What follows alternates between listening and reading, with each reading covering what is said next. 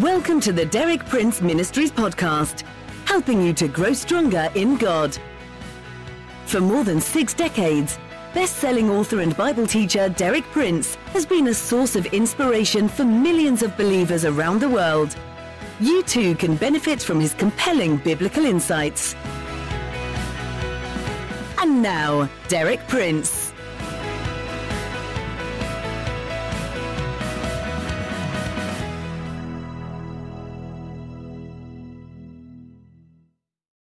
The theme I've chosen for this Christmas season is a particularly beautiful and appropriate one grace.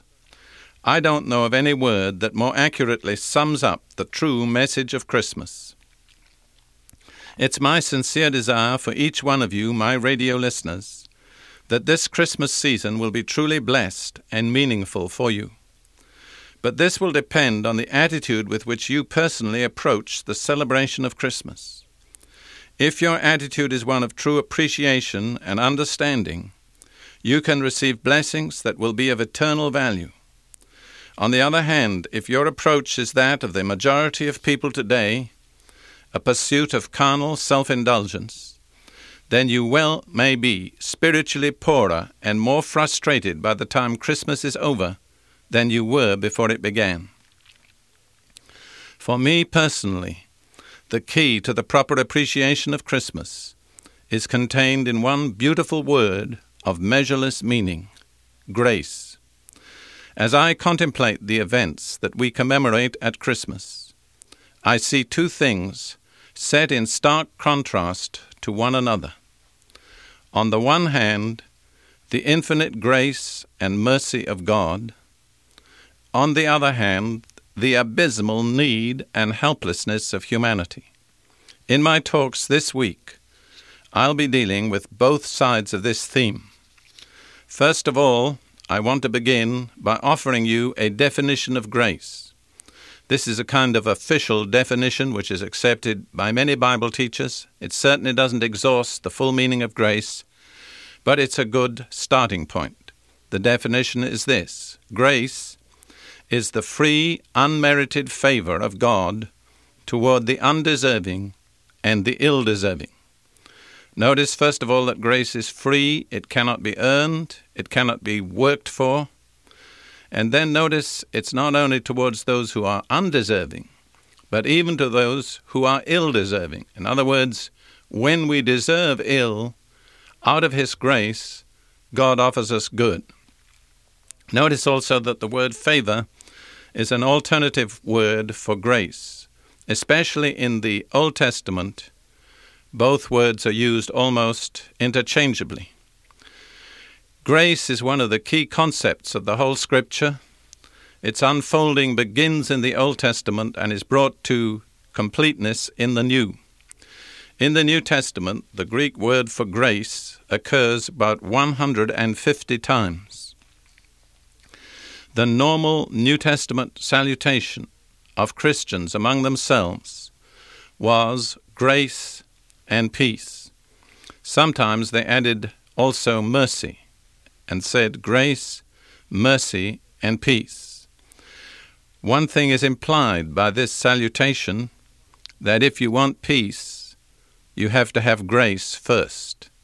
The only way we can have true peace is out of the grace of God. Most of the New Testament epistles also end with the word grace, with some phrase like, The grace of the Lord be with you, or grace be with your spirit. Now, the New Testament epistles are the primary source of our understanding of Christian living, how we apply the truths of the gospel. And so the lesson really is this that Christian living begins and ends with grace. And if we ever get out from that relationship to grace, where grace is at the beginning and at the end, we probably will not be successful in our Christian living.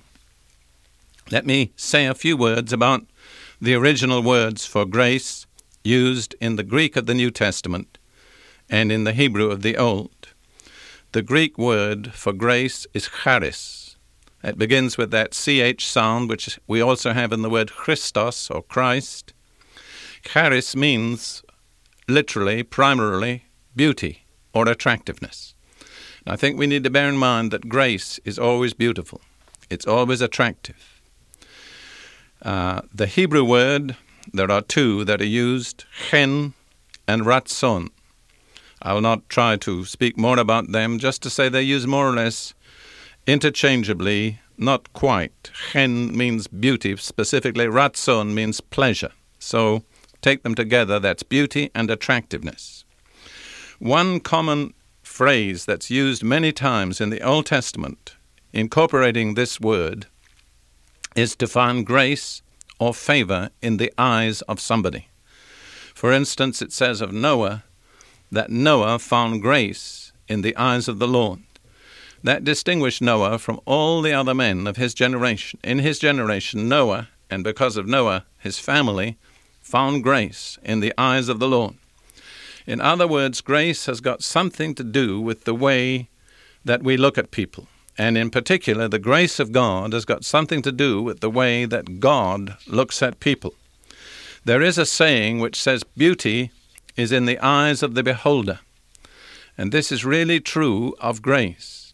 It begins not with us, but with God. It originates out of the way that God chooses to look upon us. When He looks upon us with favor, then grace begins to operate in our lives. The concept that grace depends primarily on the way that God looks at us or sees us is very beautifully illustrated by the Levitical blessing, which is found in Numbers chapter 6, verses 22 through 26. A blessing that's probably familiar to most of us who've ever attended church or any kind of religious service, a blessing that's shared between Christians and Jews. Both use it alike. This is the blessing. Number 6, verses 23 to 26. The Lord said to Moses, Tell Aaron and his sons, that's the priests, this is how you are to bless the Israelites. Say to them, and now there, here comes the blessing. The Lord bless you and keep you. The Lord make his face shine upon you and be gracious to you. The Lord turn his face toward you and give you peace.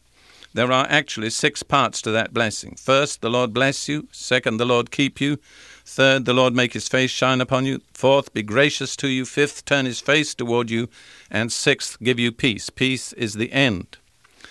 Now, notice that uh, where it says the Lord be gracious to you, and that's the key word, that's the concept of God showing his grace toward his people both before and after that phrase in the blessing, it speaks about the Lord's face. Let me single out that particular passage. The Lord make his face shine upon you and be gracious to you. The Lord turn his face toward you. So that grace is put between the way the Lord looks at his people. First of all, the Lord makes his face shine upon his people, and then the Lord turns his face toward his people. That's the operation of the Lord's grace. It depends on the way that the Lord looks at us, and the outcome of it again is peace. Notice, then He gives you peace. But once again, the lesson is peace only comes out of the grace of God. Now, there's a rather beautiful example of the Lord's grace manifested in His looking on His people at the end of chapter 2 of Exodus, describing Israel's misery in Egypt and how the Lord began to show grace or favor toward them. It says in Exodus 2, verses 23 through 25 During that long period, the king of Egypt died. The Israelites groaned in their slavery and cried out, and their cry for help because of their slavery went up to God. God heard their groaning, and he remembered his covenant with Abraham, with Isaac, and with Jacob. So God looked on the Israelites and was concerned about them. You see, here are the Israelites in desperate need and misery, unable to help themselves. All that they can hope for is the grace of God. God hears their groaning and their cry, and God's response is this He looked on the Israelites and was concerned about them. That's God's favor. His grace was turned toward the Israelites. He became concerned about them practically. He began to move on their behalf to intervene and deliver them. But at the point where it says God looked on the Israelites, that was the point at which His grace began to operate on their behalf. Finally, let me close today with one beautiful scripture from the New Testament, 1 Peter chapter 5, verse 10. It says this: And the God of all grace, who called you to his eternal glory in Christ, after you have suffered a little while, will himself restore you and make you strong, firm, and steadfast. Aren't those beautiful words? And notice, first of all, that he's the God of all grace. In other words, grace comes solely and entirely from God.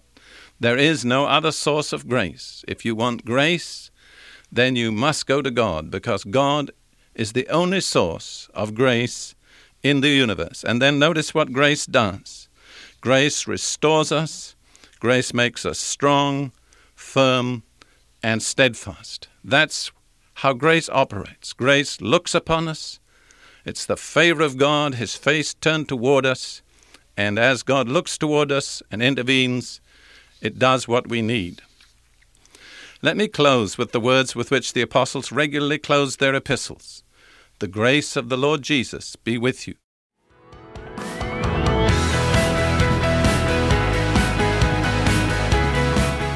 Thank you for listening. For more inspiring teaching, visit our website at dpmuk.org forward slash podcast. And like our page at facebook.com forward slash dpmuk to join our online community. Derek Prince, teaching you can trust.